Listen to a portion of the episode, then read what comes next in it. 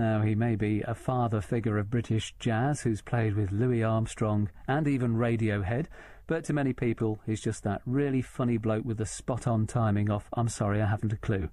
Humphrey Lyttelton taught himself to play the trumpet, and he worked briefly in a Welsh steelworks when he left school, Eton in his case. His talent for broadcasting was first spotted back in 1947, and in October 1950 he was given his first programme looking at jazz. Well, here he is now, no jazz records, no silly things to do. In That Reminds Me. Thank you. Thank you. Right, where should we start? Some years ago, my band and I were uh, doing a tour of the Middle East, and we went to Damascus. And we were absolutely enthralled. We landed in the middle of the desert in the airport. We went into Damascus, went round the ring road, which had every form of transport known to history going around it at the same time. And uh, then we went in, and after we checked in the hotel, we went down to the souk, the oldest souk in, in history. And uh, all the wonderful biblical associations, frankincense and myrrh and all that. We went up to a store where there was an Arab guy selling kind of uh, Aladdin's lamps in all different metals. And he saw us coming. And, and he said, Are you from England? So he said, Yes. And he said, Nice to see you, to see you, nice. so I can't start with that. Otherwise, you might start shouting.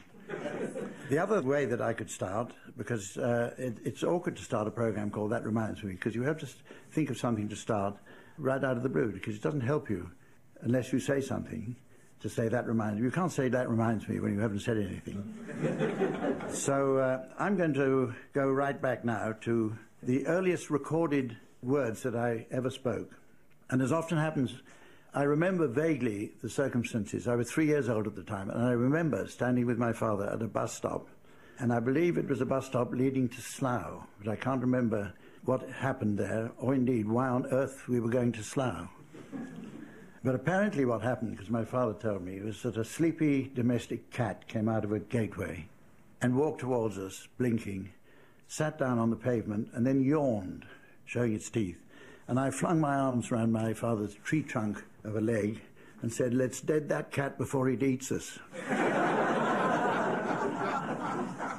As he uh, blew the gaff on my early saying, I'm going to blow the gaff now on some of my own children's early sayings. Uh, some of them were apprehensive, as children very often are. When my second son, David, was sitting with us watching Winston Churchill's funeral, he turned at one point and uh, asked us, Does everybody get killed when they get to 90? my daughter Georgina was once paddling in the water in Harlech Beach in North Wales, where we used to go and stay. And uh, it's a long way from the sand dunes to the beach at low tide. And I thought that it was about time she came out. I walked all the way down to the shore and I said to her, Georgina, come on out because you're, you're, getting cold. She said, No, I'm okay. I said, You're not. You're not okay. You're getting cold. You must come out now. She said, I'm okay. I said, Your, your teeth are chattering. And she said, Only my teeth are cold. I live in a house called Allin Close, which has a, a shingles drive down to the roadway. My son Stephen, when he was uh, about 11 years old, had a friend up to the house and they'd got a couple of tennis rackets out, and they were picking pebbles up from the drive and swatting them into the air. And there's a row of trees that separates us from the road, and they were trying to get the stones over the trees. And many of the stones went over the trees, of course, and fell on motor cars travelling up Barnet Road on the other side. And a man absolutely puce in the face with rage came thundering up the drive, and he said to my son, Are you belting stones? And my son said, No, Allin Close. In fact, I'm thinking of changing the name of the house to Belting. Stones. Sending out invitations, you know, at home, Mr. and Mrs. Humphrey Lyttelton, Belting Stones, Hertfordshire. Sounds very posh. Later on in his life, uh, my son Stephen was uh, in charge of a record shop in Knightsbridge. And uh, one Saturday morning, the um, doors burst open and some men came in. One of them produced a gun and told him and his uh, friend who was there as well to lie down on the floor. And like all robbers, they came in shouting, Get down on the floor, face down, get your hands away from the body. And the guy shouted to his accomplice, Go and get the money, go and get the money. The accomplice went straight to the till, opened it, and found uh, 13 pounds 75p in it. So he said, There's no money here, there's no money here. And the panic reigned. And so the guy jabbed my son in the back of the neck and said, Where's the money? Where's the money? My son said, There isn't any money here. I banked it yesterday evening. And the guy said, What do you want to do that for? and my son said, I didn't know you were coming. Most children are eccentrics. They haven't learned how to conform to things. My family is fairly rich in eccentrics of all ages and has been in the past. My great uncle Albert was quite a renowned Victorian eccentric. And of course, the thing about eccentrics is that they're not, as many people think today, like exhibitionists. They don't know what they're doing. They, they suffer from an excess of uh, common sense. He was appointed Bishop of Pretoria, and uh, before he left for Africa, his sister thought that she ought to give him a send off. So she insisted, although he hated music, on having a musical evening.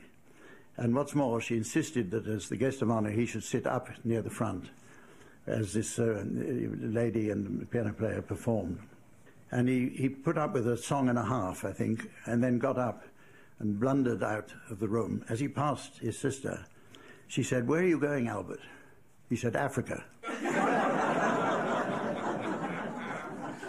I've uh, been, been, quite interested uh, throughout my life in eccentricity of all kinds, and I've noticed uh, that, that some of the strongest areas of eccentricity are the classroom and the barrack square. Because I, I believe that uh, people who are even briefly put in complete charge of a group of their fellow human beings go ever so slightly mad, some madder than others. I would say one of my favourite schoolmasters was a man called Monty Evans, who was uh, half Welsh and half French.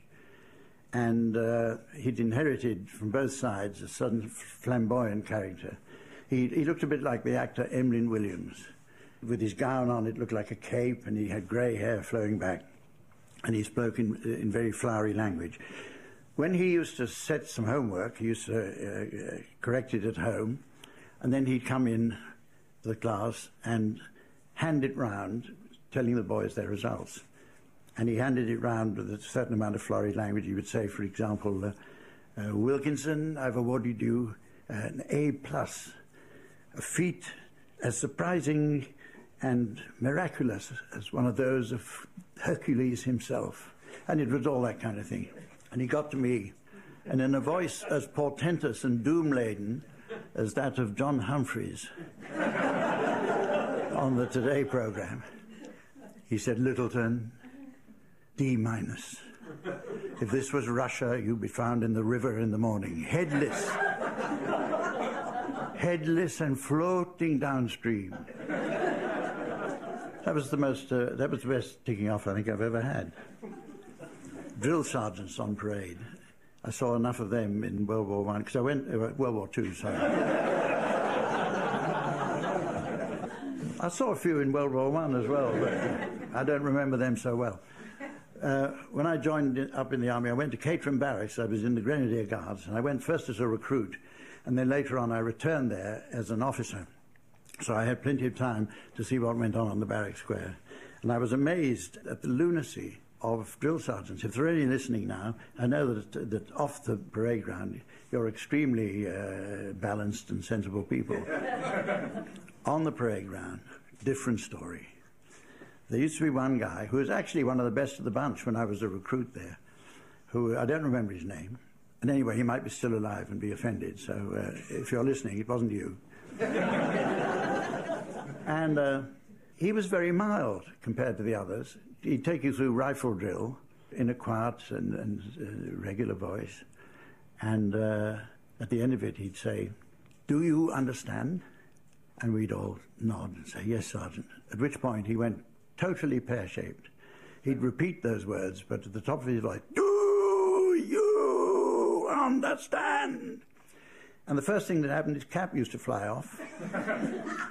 Veins stood out on his neck. His face went a sort of deep maroon colour and shuddered.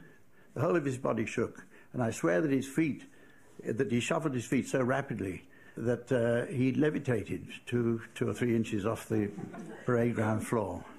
When I went then, after I'd been there as a recruit, when I went to Sandhurst, there was another sergeant there who was positively a sadist because we used to drill several squads on this huge barrack square. And uh, in the army, as you know, what the officers do, uh, they, they perform an essential function on those occasions in that they walk about. and uh, that's about all. Just to sort of generally see that everything's going all right. And at Sandhurst, it was the adjutant who used to walk about, and he used to walk about on a horse. Well, he didn't, he sat on the horse. the horse walked about, doing what, from my observation, every horse does when it feels itself in the public eye, something which would be better done in the privacy of its own stable. and this sergeant of mine used to keep his eye open, and when he spotted a steaming mound somewhere on the parade ground, he marched us off pointing us straight at this thing. uh, and as we walked over it, he shouted, Mark time. so they were left, right, left. Oh, it was terrible. Draw a veil over that. I seem to have strayed into a slightly indelicate region, so uh, I'm going to tell you another one now, the main virtue of which is that it's absolutely true. The scene was at the Wellington Barracks, Birdcage Walk, 6.30 in the morning daylight. And the regimental sergeant major emerged from his quarters, as he always did, to go on a round of inspection before the general parade started, which was around about 7, 7.15. And he used to walk across with his pay stick, which was a thing that uh, you probably know that sort of opened up like schoolboy compasses. And if it was manipulated properly from the wrist, it would measure the exact regulation distance that the pace should be when members of the Grenadier Guards were marching. And when the, the pay stick was folded up there, it was a kind of uh, insignia of office. He, they used to walk about with it under his arm. And he walked across the barrack square. And in the middle of it, he was brought to a halt by the sight of something which is, I don't know whether it is still now, but in those days was euphemistically referred to as a nuisance, bang in the middle of the barrack square.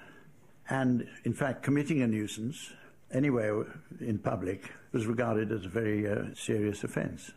So he hurried off to the barrack rooms, and goodness knows by what form of uh, detection, he found a culprit. and the culprit was wheeled in front of the commanding officer at commanding officer's orders next day, when the commanding officer would sit at a table. And he dispensed justice while all the junior officers, myself included, used to uh, line up behind him looking stern. And uh, the man was marched in and stood in front of the commanding officer, and then the, the regimental sergeant major read out the charge, which was that at uh, some unspecified time of the night, this guardsman so and so had committed a nuisance in the middle of the barrack square. So the commanding officer said, What have you got to say? And he said, I'd been out to a public house the night before and uh, uh, I must have had something funny in the beer or something or other because when I walked across the square, I was suddenly taken short. And immediately the, the regimental sergeant major shouted, Need to speak, sir. Yes, Sergeant Major. On arrival at the scene, I examined the nuisance with my pay stick and found it was hard and obviously made with a Hefford.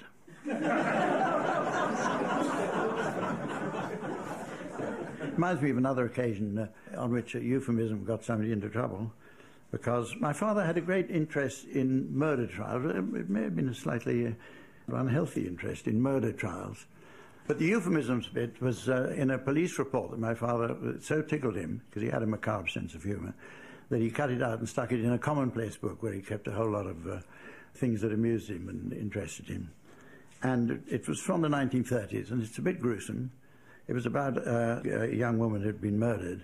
And the police report said, because in those days, of course, the word rape was never, ever used. So euphemisms were called upon. And the report said, the young woman had been stabbed 13 times, decapitated, dismembered, but not interfered with. that reminded me, for some unknown reason, about uh, the sort of things that people come up and say to you. A young man came up to me at a gig not so very long ago, and he said, I, have never seen you live before. He said, I've, I've listened to all your broadcasts, but I've never seen you in the flesh. And he said, I'll tell you something, your voice is far more recognizable now that I've heard it. and I've always noticed when people say things like that, they walk away, and there's, there's then a little falter as it suddenly dawns on them that they've made a complete prat of themselves. Lady came up to me in a foyer, came right up to me, stared me in the face, and said, If you look as well as you play, you've got nothing to worry about. Somebody came up, a not very friendly chap came up, because I play two instruments, uh, sometimes three play trumpet and then a bit of clarinet and sometimes tenor horn. It must have been on an occasion when I played all three, because he came up and he said, Do you play more than one instrument to show off your virility? it might seem unusual to you that, who know my persona as chairman of I'm Sorry, I Haven't a Clue, that I'm quite interested in insults. and uh, I've made a little bit of a collection of them. One of my favorites, uh, it's one of the more long winded of insults. And it was when a quite renowned American senator called Chauncey Depew, renowned as much as anything else for dropping bricks and for having put downs, he was at a dinner party, large man, huge man. And he was in a dinner party also attended by President William Taft, who was a, another large man. And in the course of the meal, no doubt when the conversation had lapsed, Chauncey Depew said in a loud voice, looking down at uh, President Taft's midriff, Mr. President, I hope when the baby is born that you will have the grace to name it after your lady wife. Which is pretty rude when you come to think about it. President Taft said, Senator, by all means, if the baby is a girl, I will name it after my beloved helpmate of many years. If it's a boy, I shall exercise a father's prerogative and call it Junior. But if, as I suspect, it's no more than a bag of wind, I shall call it Chauncey Depew.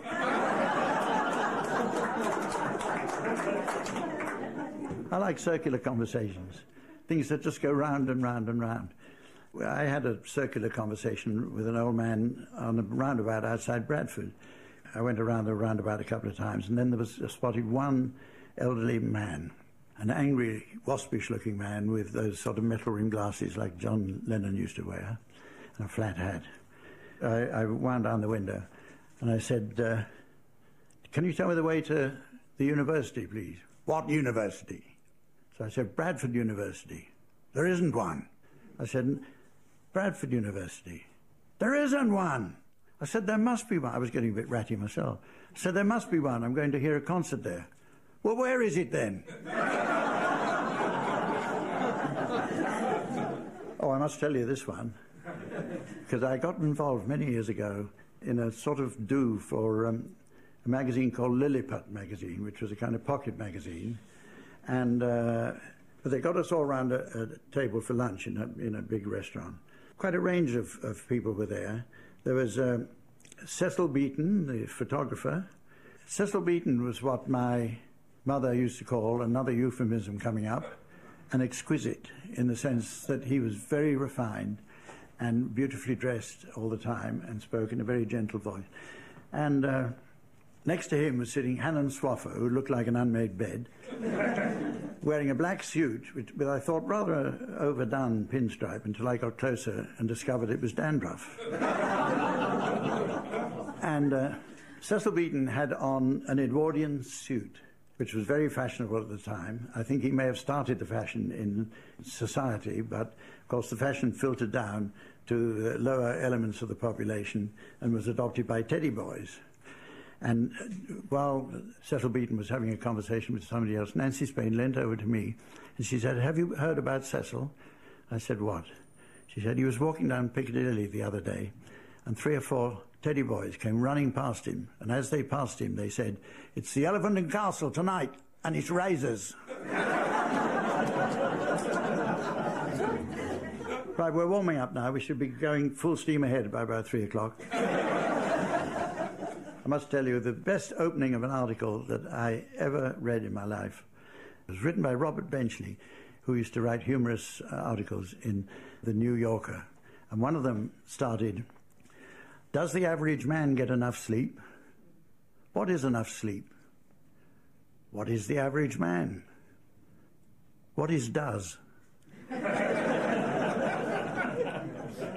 when I came out of the army, which was in 1946, I went to university, or my particular university, which was a small nightclub in Regent Street called, called the Nut House. And I used to go down in my army uniform straight after the last parade, and I'd turn up at the Nut House. And uh, some friends that were with me, uh, you know, about the second time, they said, uh, you know, take your, your, trumpet down there and play. And uh, there's a certain look that used to come across musicians' faces when uh, somebody wearing a uniform of the Brigade of Guards came up and asked them if they could play. Because this particular band was led by a man called Carlo Krahmer. And um, he told me when I said to him, Why did you look so horrified when I came and asked you uh, if I could sit in? And he said, Well, we had a, a, a, colleague of yours from the Irish Guards who came here and sat in the other day, and uh, he thought he was Gene Krupa, which he wasn't. And as part of his perf- hopeless performance, he used to throw the sticks up in the air. but never accurately enough to catch them or even.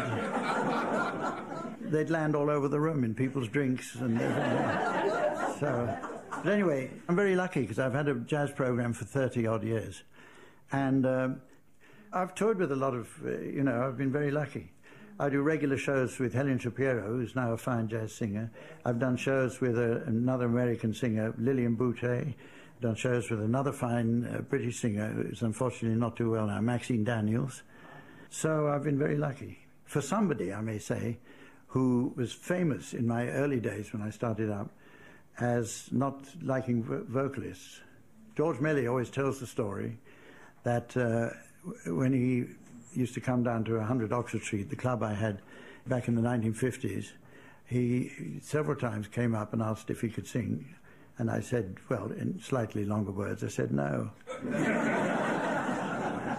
and then one day he noticed that I played the trumpet, or did in those days, with my eyes shut. So he, used to dance, used to run around. Used to, I used to call him Bunny Bum because he used to hop around like a little rabbit at a wider and wider orbit until he got near enough to the stand and noticed that I had my eyes shut. So he hopped onto the bandstand and started singing Dr. Jazz. Hello, Central Guy. Nearly had a heart attack. Shook me rigid. we started recording, I'm sorry, I haven't a clue, in 1972, believe it or not. And uh, a whole lot of people were in it. John Cleese was in it for a little while, but he didn't like to sing and uh, all sorts of nice people were in it. But eventually, it sort of solidified into the regulars who were on for years and years and years. That's uh, Tim Brooke Taylor, Barry Cryer, Graham Garden, and dear old Willie Rushton. It was very difficult to replace Willie, and I think a lot of the people who've come and done it since, if any one of them had been booked to, so, as a replacement to him to be on it all the time, they'd have felt a bit uncomfortable. Because one of the great things about the Sorry I Haven't a Clue show is that all the time the four people we've had on the teams have had their own individuality. Barry Cryer, for example, who's had a career not only as a comic scriptwriter but also as a stand-up comedian, he's the one on the panel who could bring up a gag for every occasion, not only during the show but in the dressing room before and in the green room afterwards, on the bus. And uh, I hope Barry was going to be here today, but he couldn't make it because I thought it would have been nice to hear that laugh, which I once described as like a, a chicken trying to lay a rugby football.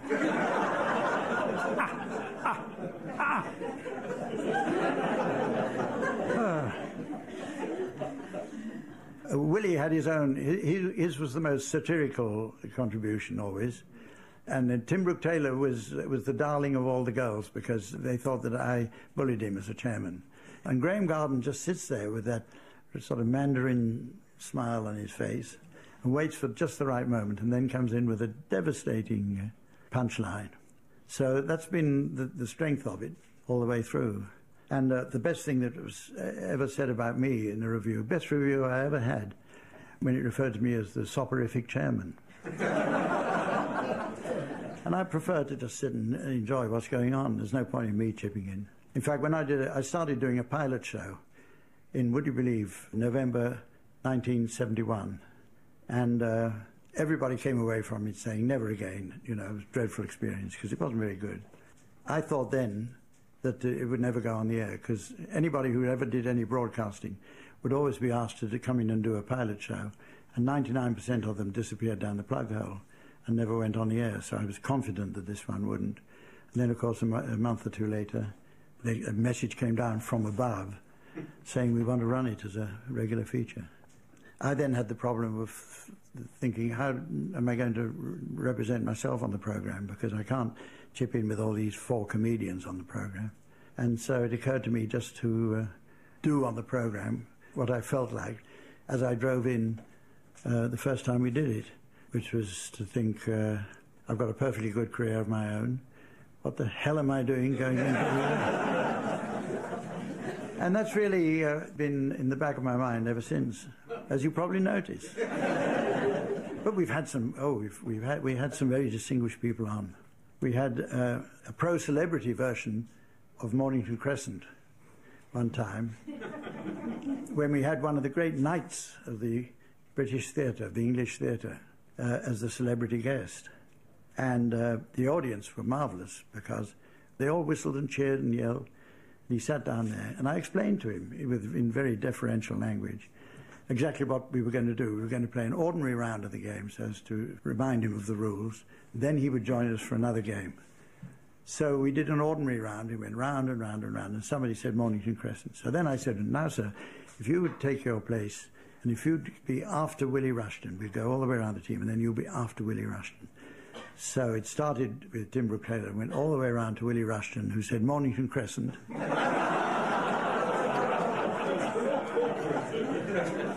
so I then had to apologize, obviously, profusely to this actor, which I did, and I said, "That's the way things go. You know, it's that sort of a game. You know, everybody takes their chance." And Marv, you've been a tremendous sport, sir. and that, and now, if you'd like to go back to your seat, he went back to his seat to, to more applause from the audience, and I never once mentioned his name, and there was a reason for that, because he wasn't there. there wasn't anybody there. It was all, I was talking to an empty chair but because he was very gracious, he didn't erupt like Ralph Richardson or become a bit theatrical like Laurence Olivier. He just maintained a dignified silence, as somebody who isn't there would. and people wrote in saying, to the BBC, several personal letters to me saying, What a disgraceful way to treat one of our most distinguished actors. And they wrote to the chairman and the, and the director general and everybody concerned. And uh, they all thought it was Sir Alec Guinness. Isn't that fascinating with, with the effect of radio? The people, they all had a name for it. I got ticked off. Mrs. Thatcher took part in one. And uh, she didn't quite get the hang of it because she spent the whole time, the, the, the, the, game of Mornington Crescent went round and round and round. And as you know, it's, it's a very complicated game, which is based on London street names and underground stations and so on. And uh, all she said all the way through was Huddersfield, because that's the only bit of tape they had. I've enjoyed it. Hope you have. Been a lovely audience. Thank you.